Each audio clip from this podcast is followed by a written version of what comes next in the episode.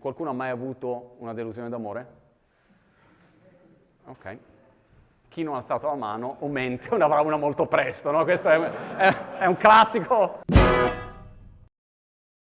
E quindi c'è questa sorta di, di tiktokizzazione no, delle piattaforme e per noi ha un grande vantaggio, in sostanza. Il nostro vantaggio è questo, che tutti oggi hanno un formato unico dominante ed è un formato breve, verticale, basato sui video.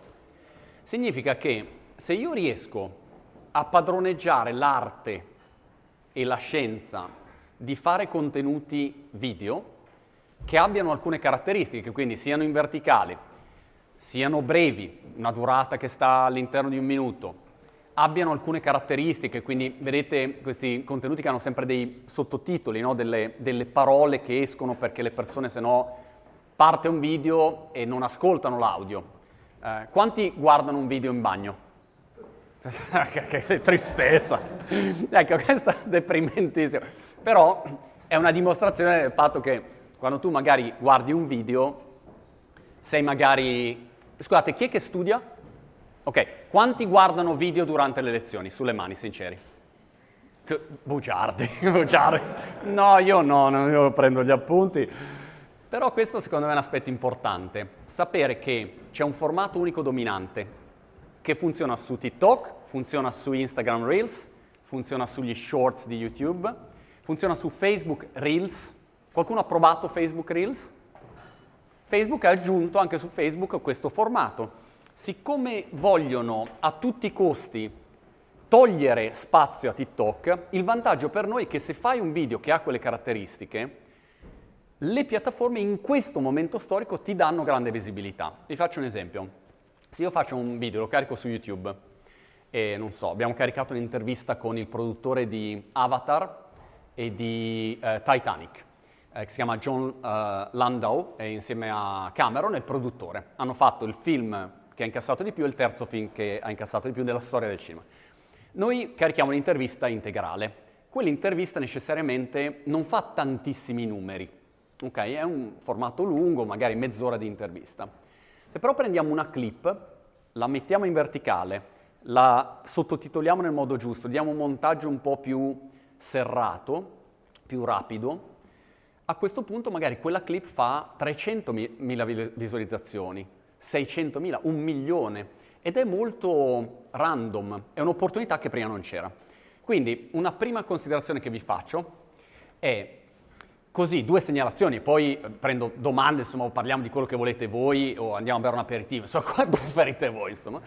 Però la cosa interessante è che se qualcuno di voi esce di qua e per davvero per davvero vuole provare a avere più visibilità sui social per le proprie iniziative, qualunque sia l'iniziativa, che uno faccia il parrucchiere, la startup, l'imprenditore, qualunque cosa sia, se veramente si mette sul pezzo inizia a fare contenuti brevi, con questa formula chiaramente, poi ci sono mille accortezze da fare, se volete ne, ne parliamo, oggi c'è uno spazio che non c'era fino a poco tempo fa.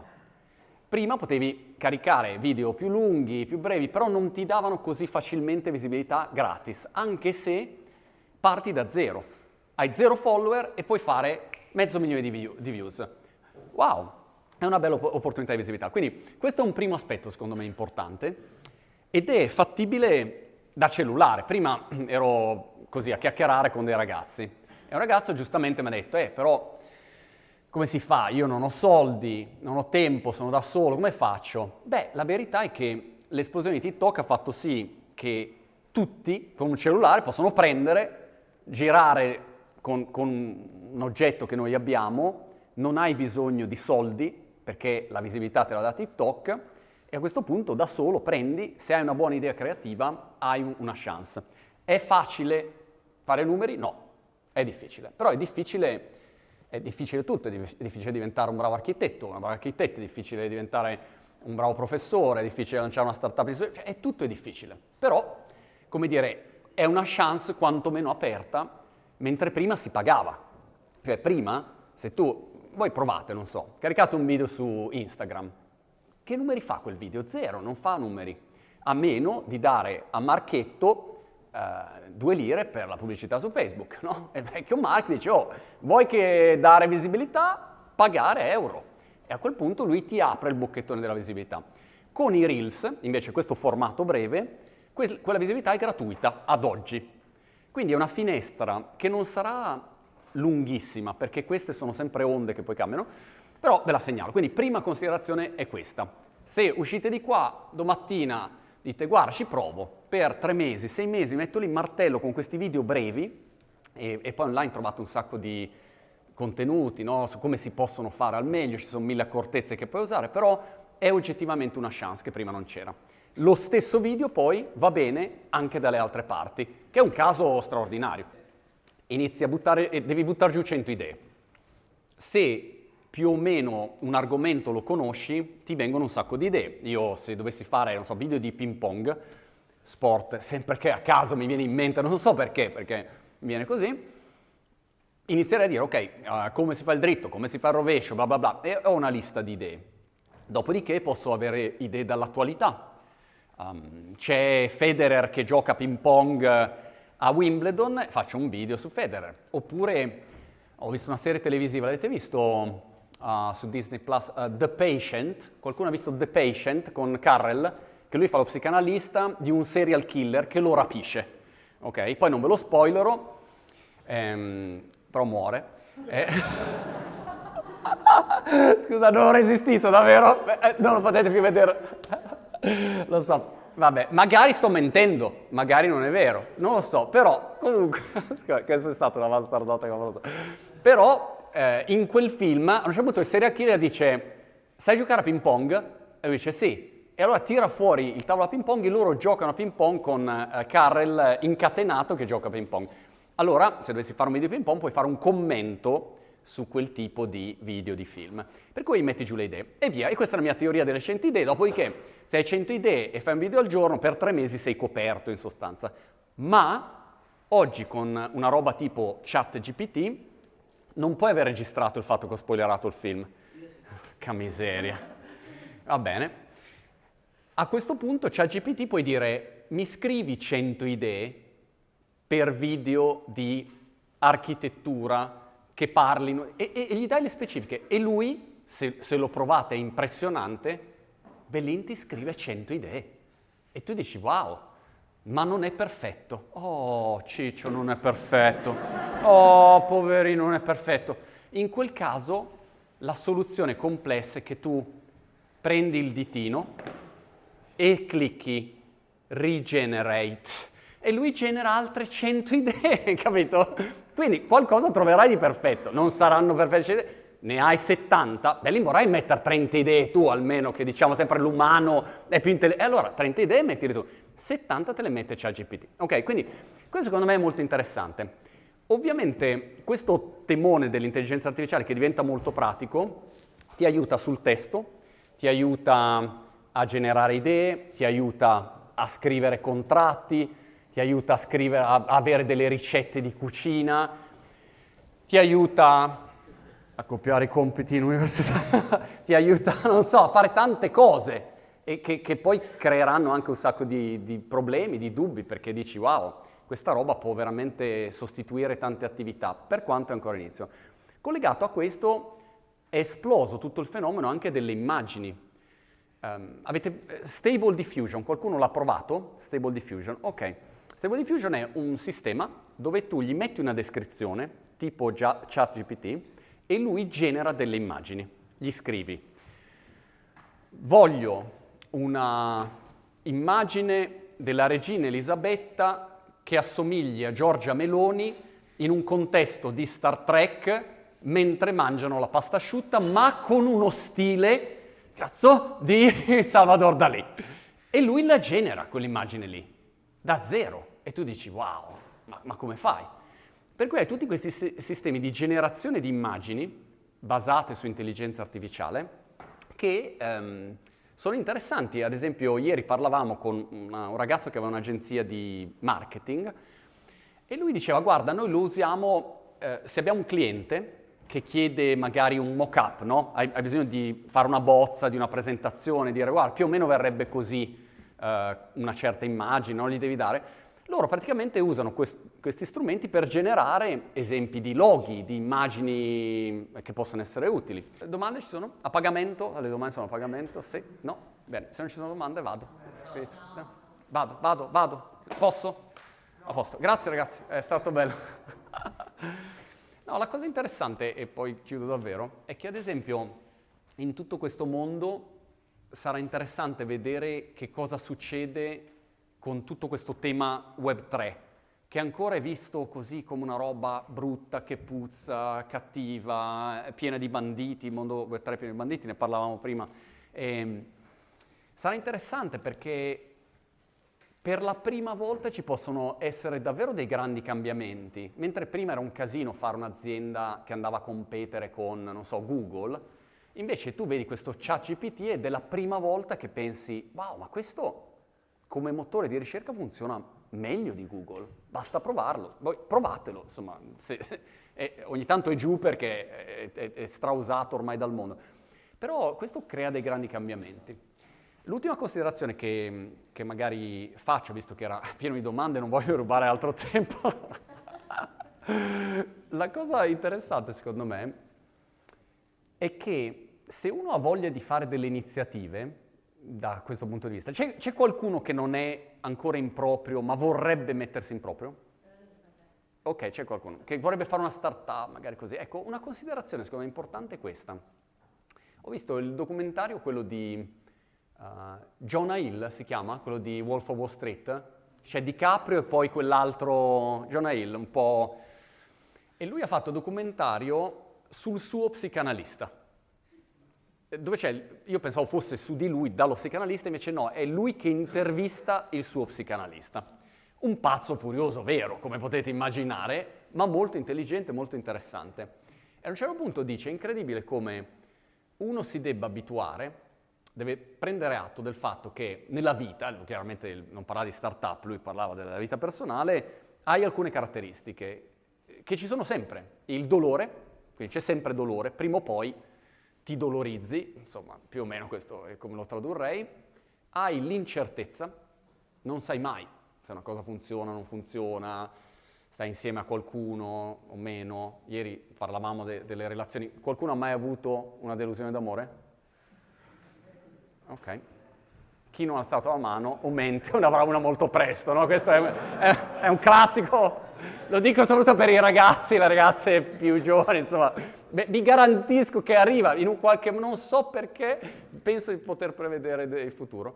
Però c'è questa incertezza e l'altra cosa è il continuo lavoro, continuo, non, non riesci mai a fermarti. Allora, questa secondo me è la stessa cosa, se uno vuole lanciare un progetto rispetto a questi due trend che abbiamo visto, dice ok, io mi voglio mettere a fare un po' di contenuti, oppure voglio provare a a usare questi sistemi di intelligenza artificiale o voglio fare una startup o mettermi in proprio, fare un progettino, beh, queste tre caratteristiche ci sono. È una fatica bestia, molto dolorosa perché hai degli alti e bassi continui, eh, non sai mai se funziona o meno, tendenzialmente non funziona. Nella mia esperienza 80% non funziona, quindi tu continui a pigliare legnate e poi mh, è un continuo, appena pensi, ah ecco guarda, non so, TikTok, faccio un esempio, io oh, 20 giorni fa, quando abbiamo fatto il workshop su TikTok con chi c'era? 12 eh, nove, ok, 12 novembre, quindi insomma un mesetto fa, io ho pensato, wow, l'ho proprio craccato il codice di TikTok. Sai quando dici ce l'ho, la, le so tutte su TikTok? E lì in quattro giorni fa hanno cambiato ancora e adesso l'algoritmo è completamente, non completamente, ma molto diverso. E quindi tu continui a aggiustarti, è un continuo lavoro di aggiornamento. E per cui questo, insomma, una volta che ne prendi atto, a quel punto ti senti un po' più come De Gaillardon. Si, chi si ricorda Patrick De Gaillardon? Era quello che andava, si buttava con la tuta alare così. E una volta lo intervistano e gli dicono, Patrick, ti sei un pazzo furioso. No, non gli diceva cosa intervistatore, però gli dicono, tu sei un pazzo furioso, non hai paura quando ti butti lì nel vuoto, poi era all'inizio ancora non c'era questa idea no, che uno si buttasse. E lui dice, no, non ho paura, è pieno d'aria. Wow, pieno d'aria. E ehm, per lui quella era la sua prospettiva, la sua visione. Oppure un po' di tempo fa ho intervistato un ragazzo che fa um, va in giro con la chitarra e suona per strada, un artista da strada. E la prima cosa che gli ho detto è, ma tu non hai paura che, cioè, non c'hai una lira e muori di fame, come fai ad andare in giro? E lui mi ha detto, no, guarda, se io ho la chitarra, a quel punto sono tranquillo perché so che posso uscire, faccio la mia suonatina, porto a casa due lire, basta, io sono a posto così. Non aveva nessun tipo di preoccupazione. Io facessi l'artista da strada, cioè, cosa faccio? Il lancio del pelato? Non so, cioè, eh, che, cosa faccio? No, oggettivamente, il mago, posso fare il mago, che ieri abbiamo fatto i giochi con le... cioè, quelle robe zero. Eh, il mago pelato, non so, però eh, mi verrebbe un'angoscia, non riuscirei a dormire la notte. Quindi ognuno di noi è incredibile come abbia dei livelli di insicurezza o di angoscia diversa su queste attività. E la cosa che mi colpisce è che a volte vedo delle persone incredibili che, o aziende incredibili che hanno un sacco di risorse, persone, competenze e tu gli dici ma perché non fate contenuti, non so, quattro video al giorno su LinkedIn e in sei mesi dominate? E loro mi guardano come dire no, noi mandiamo una, una newsletter a settimana e dico ma e perché non fate quattro video al giorno? Ma no, cioè, come fai quattro video? E gli sembra una roba impossibile e non si rendono conto che invece hanno tutte le possibilità per fare 40 video al giorno. Però è così, a me, non so, ho un'angoscia da sempre sugli uh, incendi. Non so, io ce l'ho sempre questa angoscia. Eh, quindi non ho mai fatto una startup fisica perché ho sempre pensato, se poi ho il magazzino e si incendia? E un mio amico una volta che invece aveva un sacco di negozi ha detto, e se facessi l'assicurazione? Cavolo, è vero, non ci ho mai pensato. Mi ha aperto una prospettiva diversa. E qua è la stessa cosa. Io quello che vi posso dire è che sui contenuti, ad esempio, è solo un fatto di abitudine. No, è, e uno appena inizia a farli, già si differenzia dal 90% delle persone delle aziende che invece non lo fanno, non hanno la costanza di farlo. Cioè, tu dici quali sono i problemi, insomma, l'intelligenza artificiale che si aprono gli scenari? Eh, infiniti, problemi infiniti, ma ci sono già problemi infiniti, questa è la verità. Ehm, secondo me, diciamo, non c'è una soluzione, questa è la... Mi piacerebbe dire no, che c'è magari una soluzione. In realtà se pensi che non abbiamo trovato una soluzione dopo, non so, 10 anni, 12 anni sulle varie piattaforme social, anche di aspetti banali, non so, i commenti sui social. Ne vogliamo parlare? È anche quello un bel... Eh, cioè, ma non riesci a trovare una soluzione per far sì che le persone conversino in un modo decente e civile al posto di insultarsi clamorosamente. Per cui si aprono infiniti problemi, ecco. Però una, un aspetto da considerare è che c'è una grande evoluzione in corso, quindi è come gli attacchi informatici. C'è l'attacco informatico e poi c'è eh, l'antivirus, la sicurezza. E continuano no, a aggiornarsi e qua è la stessa cosa. Ti faccio un esempio, in Inghilterra c'è questo, questa bella serie, l'avete visto uh, The Capture? The Capture, qualcuno l'ha vista? Su BBC iPlayer, molto carina, ed è tutta su questi temi, quindi ti potrebbe piacere, dove in pratica fanno un deepfake delle telecamere a circuito chiuso, cioè l'idea è che qualunque immagine mediata da una telecamera o da un computer o da, da un cellulare può essere alterata. Per cui tu hai, non so, una ripresa in quel caso, cioè la ripresa di un omicidio eh, e non si capisce se sia avvenuto veramente o meno. Poi non ve lo voglio spoilerare, ma... Diciamo... E, e, quello è un altro grande problema. Però mentre hai i deepfake che avanzano, hai anche le tecnologie anti-deepfake. Oppure ieri parlavamo, se non sbaglio, del fatto che alcuni hanno cominciato a usare questi sistemi di intelligenza artificiale per generare testi in automatico e sfornare vagonate di video fatti da AI. Per cui immaginati, vai su ChatGPT, sì, gli, fai 100 video e poi hai 100 testi, una voce che li legge in automatico, le immagini messe così un po' ad minchiam e a questo punto hai 100 video. Però, scusami? Eh, lo vorresti sapere, eh? In fingardo. Ma ti dico, no, ChatGPT è, è il, sistema di cui parlavamo prima, no? Ma hai anche Jasper, Write ne hai diversi. Però, ad esempio, Google inizia a dire, YouTube ti dice, appena arrivi a mille follower e puoi attivare la monetizzazione, ti dice no, no, no, no, questi contenuti sono generati in automatico, quindi non li puoi monetizzare. Per cui c'è una valutazione, diciamo, anche di questo tipo. Però saranno infiniti casini. Nel workshop che costa 9.900 euro al minuto diremo esattamente la soluzione. No, non lo so, non ho la più pallida idea. Ma allora, qua ci sono... Chi, chi è che è una community web 3? Um, se vuoi, io ti dico la mia e poi magari passi il microfono a, a chiunque di loro e, um, e, e, senti anche un loro feedback, insomma. Allora, la mia opinione è questa. Um, siamo agli inizi di, di, un'era di grande cambiamento. Il motivo è molto semplice, l'abbiamo un pochino intuito, tu hai poche piattaforme che controllano il pianeta. E questo è un dato di fatto, non è che lo dico io, non è una teoria cospirazionistica, cioè è un dato di fatto. Apple, Google, eh, Microsoft, eh, questi colossi controllano più di un governo che cosa gira online. Chi parla, chi non parla, chi ha più visibilità, chi ha meno visibilità. Se tu vuoi andare sull'App Store di Apple, decide Tim, dice no, no, non mi piace, sì. Uh, se vuoi esserci però devi cambiare la tua app così, cioè indirizzano anche tu come ti devi comportare. Per cui è un potere enorme, enorme.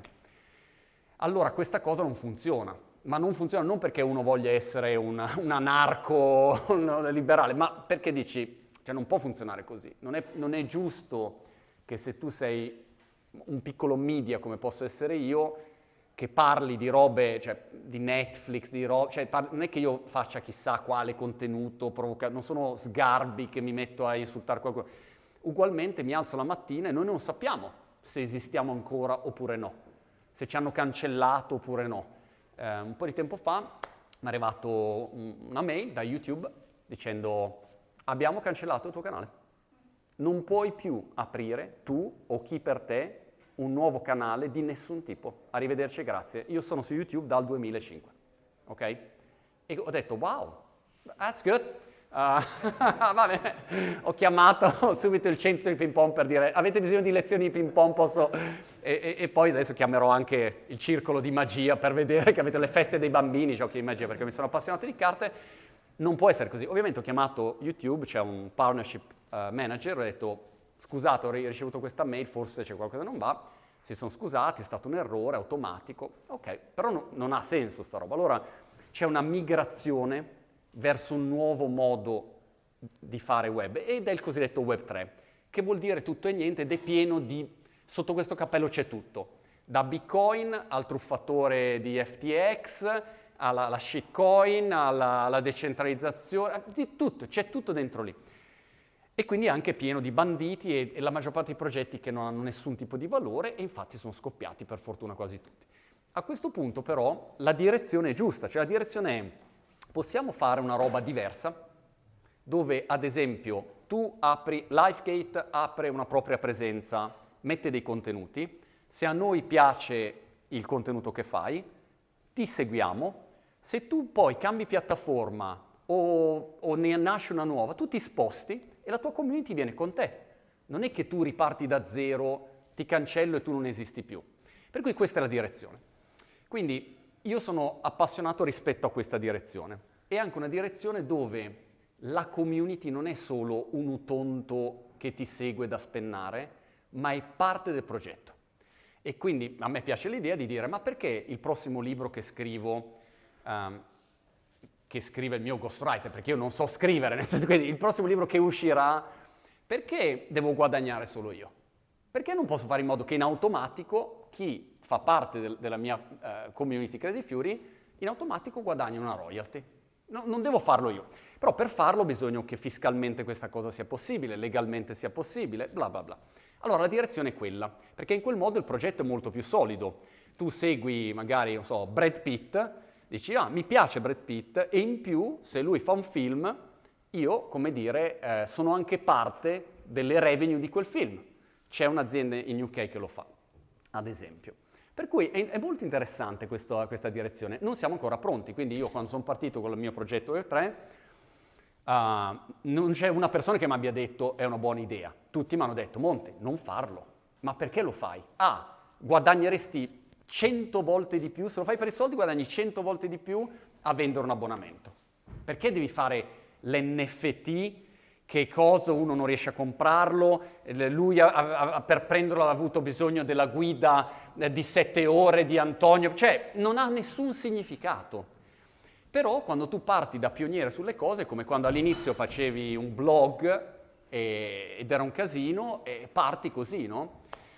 Per cui eh, secondo me la direzione è ottima, siamo agli albori, ci saranno un sacco di cambiamenti, mancano ancora una marea di step legali, fiscali, tecnologici, però quella è una, è una direzione che è come ChatGPT. Senti che quella roba lì arriva, non ti so dire tra quanto, però è una direzione nuova. Quindi questa è la mia visione del progetto. Essendo poi un progetto legato a me, è facile. Io decido cosa c'è dentro. Quindi dico, va bene, ragazzi, produco una serie su Netflix. Peraltro sto lavorando per produrre delle serie, non so ancora dove, però eh, è una direzione che voglio prendere, di produzione di contenuti di, di, qualità più alta. A quel punto magari la mia community è dentro, ed è dentro perché chi ha Crazy Fury ha una percentuale delle revenue in automatico. Lo smart contract, e tu a quel punto hai magari comprato una roba che costava 100 euro e dici wow, grazie Monti, no, non è male. Oppure delle cose più di community, ieri abbiamo fatto so, un aperitivo, per, per chi della community magari nasce un'opportunità di lavoro, di collaborazione o anche solamente così, networking uh, o idee di ispirazione. Per cui ecco, quella è una bella cosa poterlo controllare. Invece i progetti basati sull'immaginetta, oh compra immaginetta e poi c'hai l'elefante che salta nella Nutella, esclusivo, e lo compri a 0,1, poi lo riventi a 0,1, quella roba lì muore, non esiste eh, solo se hai dei progetti magari artisticamente strepitosi, ma sono uno 0, Invece i progetti legati a un brand, pensano, so, Starbucks che lancia l'NFT, o Telepass, visto che hanno lanciato l'NFT, legati a un'utilità, a quel punto invece se l'azienda è seria o il personaggio è serio funziona. Questa è la mia, mia visione. Poi magari adesso passi il microfono a una persona che ha Crazy Fury e, e ti, mi insulta clamorosamente, non lo so, però ecco, non so. Allora, io ho fatto 50 anni no, quest'anno, eh, so che ne dimostro 49, però eh, 50. E quindi facevo questa riflessione. Ehm, in realtà io sono partito facendo, la, la, mia idea era di fare giocatore di ping pong. Ero convinto di fare giocatore di ping pong fino a 22 anni probabilmente. Poi ho capito che non sarebbe successo, però cioè, se tu parlavi con me, io dicevo, io nella vita farò il pompiere, cioè tipo Grisù il pompiere, io facevo il giocatore di ping pong. Poi ho capito che non ero abbastanza bravo e a quel punto ho detto, vabbè, faccio l'avvocato. Ho visto un film con Matt Damon che faceva l'avvocato, Rainmaker, era un titolo così, e ho detto, figata, l'avvocato, cosa, il principe del foro. Ho, mm, ho fatto, mi sono laureato, ho fatto l'abilitazione a patrocinio e poi ho, sono andato in cancelleria, ho fatto tutte le mie cose a tribunale. Peraltro parlavo con qualche diversamente giovane ieri e dicevo, ma ti ricordi, cioè io quando ho iniziato a far pratica, di mestiere, per un paio di mesi io facevo i caffè e le fotocopie. Montemagno, caffè, due caffè. Questo era il mestiere. Ne parlavamo perché c'erano dei ragazzi invece più giovani che dicevano, come caffè? Le... Facevo caffè e le fotocopie. Stavi proprio lì, trattato anche male, quindi è cambiato anche il mondo, per fortuna, insomma quantomeno in alcuni settori. Però ehm, poi ho capito che non avrei fatto l'avvocato quindi sono ripartito e ho fatto in realtà vari mestieri in questo percorso, no? Nella maggior parte dei casi ho anche floppato clamorosamente, eh, però il bello è che poi le persone magari si ricordano solo le, le, cose che ti hanno funzionato. Ma non so, Vesca, ti ricordi quando avevo l'idea di Xamming, non so come cazzo si chiamasse quel progetto? E avevo chiamato eh, Fabio e avevo detto, ho un'idea, guarda, cioè questa spacca di brutto. Poi non riuscivo neanche a spiegargli, era talmente confusa nella mia testa e lui che doveva in qualche modo programmarla, dice, ma, ma, che, ma quindi che cosa fa questo? Non lo so che cosa fa, però è una bella idea. e via così. Oppure una volta avevo fatto Consuma Voce, avevo fatto, ok? Eh, si chiamava Consuma Voce il sito, era pre-blog e in pratica l'idea geniale era stata questa. Allora, faccio una, una pagina web dove tu mi mandi una mail, hai, immagina, è un reclamo contro la Vodafone. C'è qualcuno di Vodafone qua? Chiedo nel caso, sì? No, ah ok, fatto la faccia come dire... hai Vodafone però. Comunque, eh, insomma, il sito era così. Immagina avevi un reclamo con Vodafone, tu mi mandavi una mail e dicevi, Vodafone, bastardi, non mi hanno pagato. Io, um, da un lato, pubblicavo il reclamo sulla pagina web, ai tempi non, non potevi pubblicare dei contenuti online, no? Quindi io lo pubblicavo e poi mandavo, cercavo tipo su prima comunicazione, non c'era neanche lì, cercavo il contatto del responsabile customer care di Vodafone e dicevo, guarda, questo tizio è molto incazzato con voi, volete rispondergli sulla pagina e così c'è sua, il suo reclamo la sua risposta. E i feedback erano disastrosi, cioè le aziende dicevano ma non se ne parla neanche, cioè noi non rispondiamo in pubblico, rispondiamo solo privatamente sul customer care. Non c'era l'idea di internet, i social, così. E poi alla fine, insomma, io ho detto no, ma io vado avanti e pubblicavo questi reclami e poi un'azienda appunto eh, grossa, non posso dire il nome, Vodafone, eh, no, non mi ricordo se fosse Vodafone, penso avere un'azienda così, una telco, mi iscrisse all'ufficio legale dicendo guarda, o tiri giù il sito o noi ti facciamo causa. E io ho detto, chiudo il sito. ho detto ragazzi, vabbè, chiudo, vabbè, chiudo, lascio perdere. E via così, beh, ne ho fatte diverse di queste, insomma, oppure l'altra avevo fatto eh, Groupster. Te lo ricordi Groupster? No, neanche io. Groupster era quando usciva, era uscito Friendster, perché ai tempi i nomi erano solo Petster, Friendster, Napster, Groupster. Ho detto geniale, capito? Faccio anch'io il nome, facevo il nome con lo ster, ero, mi sentivo molto Silicon Valley. E allora avevo fatto questo sito, era un social network, era all'inizio dei social network e lì ci avevo visto giusto. Avevo detto, questa roba qua funzionerà, cioè i social network, le persone. Io sono, secondo me, più capace a, ho un'idea, a volte ci azzecco con l'idea di dire guarda si va in quella direzione lì, um, attivare diciamo, il meccanismo, vedere se funziona e poi mi devo spostare il più velocemente possibile perché se no uccido l'azienda. Perché immaginati, a me che danno del motivatore, cioè io faccio fatica a alzarmi dal letto lunedì mattina, cioè, ma chi non posso motivare eh, Benedetta o Fabio, cioè o si motivano da loro, se no io non sono quello che sta lì a fare la riunione, dai ragazzi, cioè non, non, è proprio il mio, ecco, sono all'opposto.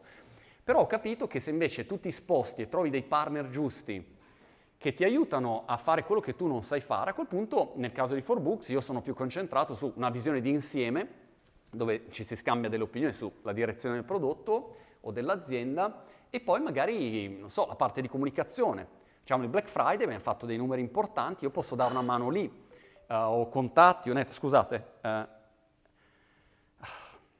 Elon? Oh, fuck off Elon, ok. Scusate, no, mi chiama sempre perché c'ha Twitter lì e niente. E...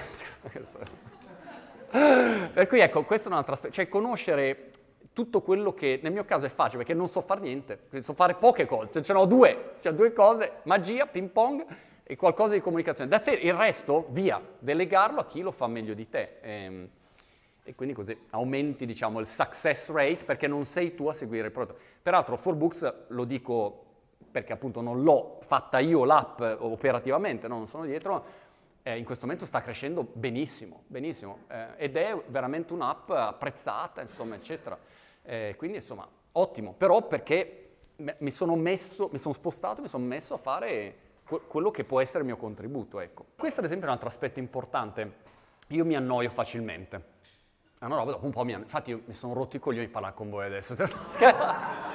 e scusate se dico troppe parole, lo so, eh, non, sono, non voglio essere maleducato, è solo che quando mi esce in italiano, capito, sono così, ma non lo faccio con, con cattiveria, è solo così, una, un ragion- una, sono parole e così. Vabbè, la dico sempre nel caso ci siano i bambini, però se tu devi portare avanti un progetto, è come se vuoi diventare bravo a giocare a basket è noiosa quella roba lì, cioè è una continua ripetizione. Lebron che dice repetition, repetition, repetition. E lo stesso, for books, cioè non puoi cambiare ogni due minuti. Per me ogni due minuti metterei dentro una nuova funzionalità così. Però giustamente chi fa il prodotto dice sta fermo lì, allora vediamo qual è, diamo una priorità, non puoi continuare a mandare fuori di testa ed è importante quindi che uno come me non sia a capo del prodotto, perché se no eh, vai fuori di testa. Oggettivamente questo è di una difficoltà incredibile, non c'è... Mh, mm, beh, diciamo, questo, qui ci sono alcune persone che lavorano insieme a me, e, non so, Fabio ci conosciamo da vent'anni, non so, forse vent'anni, vent'anni e passa. E, ehm, mh, Paolo lo conosco e Laura da quando ho nove anni, quindi ma, alcune persone c'hanno un po' di fiducia. Benedetto invece mi ricordo... Uh, abbiamo dato un curriculum, così un curriculum e boh, mi aveva fatto una buona impressione e a quel punto...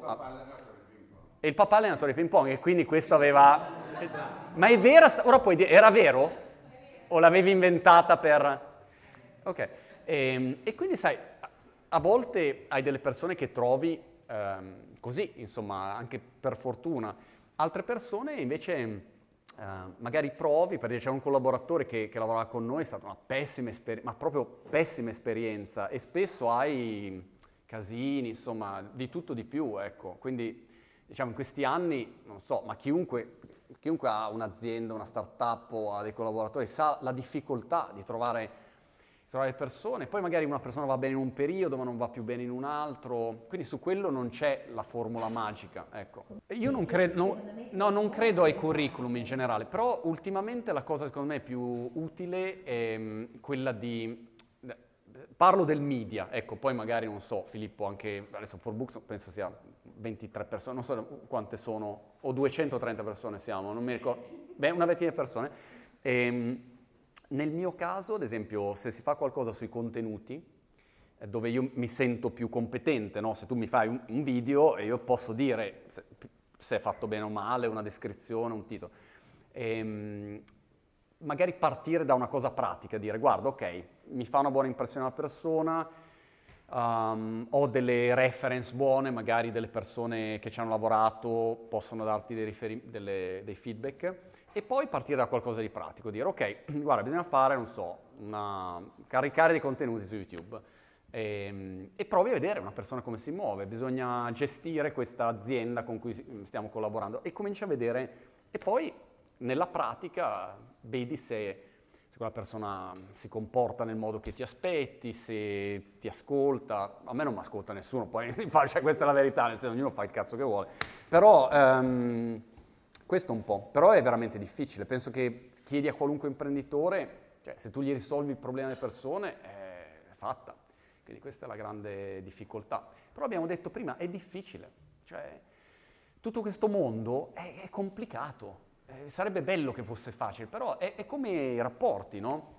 O pensa, se guardi, tu fai anche divorzi? Eh, pensa quando c'è un divorzio e tu li vedi dall'esterno e due persone che si massacrano, si massacrano eh, inutilmente spesso.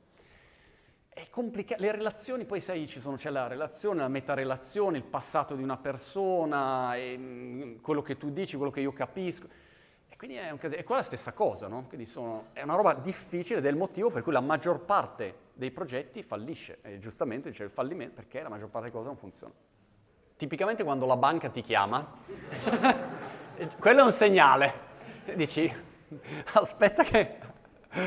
Quindi, cioè, a parte di scrivere c'è un problema pratico, e tu vedi, quando... Io penso quando una cosa funziona veramente, lo vedi subito. Io mi ricordo ho fatto video un anno e mezzo, mai visti nessuno, e tu dirai, vabbè Monti, Belin facevi il video con la giacca di velluto davanti al camminetto in Inghilterra, eh, chi, chi vuoi che li vedesse? E hai anche ragione.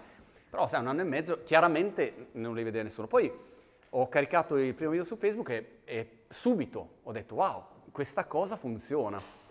E allo stesso modo, quando una roba chiaramente non funziona, a un certo punto eh, ci sono dei segnali, no? Uh, quindi appunto banalmente hai finito uh, il, la benzina e dici come faccio ad andare avanti, no? E quindi sei impossibilitato, magari vorresti, però no, fisicamente non puoi. Oppure c'è anche un fatto personale, magari tu fai un progetto e poi non te la senti più, um, oppure il tuo interesse cambia, ad esempio competenze, noi adesso l'abbiamo messo dentro a 4Books, era partito in modo molto interessante, io poi però mi sono girato e distratto sul tema NFT, Web3 così, e quindi quel progetto eh, non l'ho più seguito come prima, no? eh, e adesso è, è, stato messo dentro 4Books. Per cui devi anche valutare tu a che cosa sei interessato, oppure ti alzi la mattina, ti faccio un esempio, io mi ricorderò sempre, il motivo per cui ho smesso di fare l'av- l'avvocato era due cose. Quando la mattina del lunedì mi alzavo e dovevo andare in studio, ti giuro avevo un'angoscia, ma pazzesca, ero proprio angosciato, ma non quell'angoscia di quando devi andare a fare una gara e hai paura o quando devi parlare in pubblico e hai quella tensione, no, no, ero proprio angosciato da dire, cioè, questa roba non fa per me. Oppure in cancelleria, io entravo in tribunale a Milano, mamma mia, la cosa peggiore del mondo, ecco. Quindi questo è un po' l'aspetto. Un po' conoscerti, questo con l'età magari diventa un po' più facile. Ehm, eh, e poi sapere che tanto puoi cambiare per fare mille altre cose, insomma, non è che devi per forza fare la stessa cosa tutta la vita. In questo forse eh, l'Italia è molto, noi siamo molto così, no? Siamo partiti con l'idea del lavoro sicuro, il lavoro fisso tutta la vita, entravi in un'azienda, ci stavi. E poi nel tempo è cambiato un po' adesso, i lavori sono cambiati. A Brighton dove vivo io, cioè, boh, incontri uno che, eh, dicevo a te, fa l'avvocato il lunedì e il martedì ha detto basta, no, cambio, adesso faccio il bagnino. Eh, e tutti, come? cioè, tutto così. Dici, wow, è strano sta cosa che siano tutti contenti, perché il cambiamento è visto in modo molto più easy, ok? Ok, è cambiato, farei un'altra cosa, insomma. Non è che uno sa fare una cosa solo nella vita, in genere. E questo è un po' l'idea. Sentite, abbiamo, uh, mi sa... Uh, esaurito il tempo a disposizione e mm, vi ringrazio per la piacevole, spero chiacchierata. Abbraccio, ciao.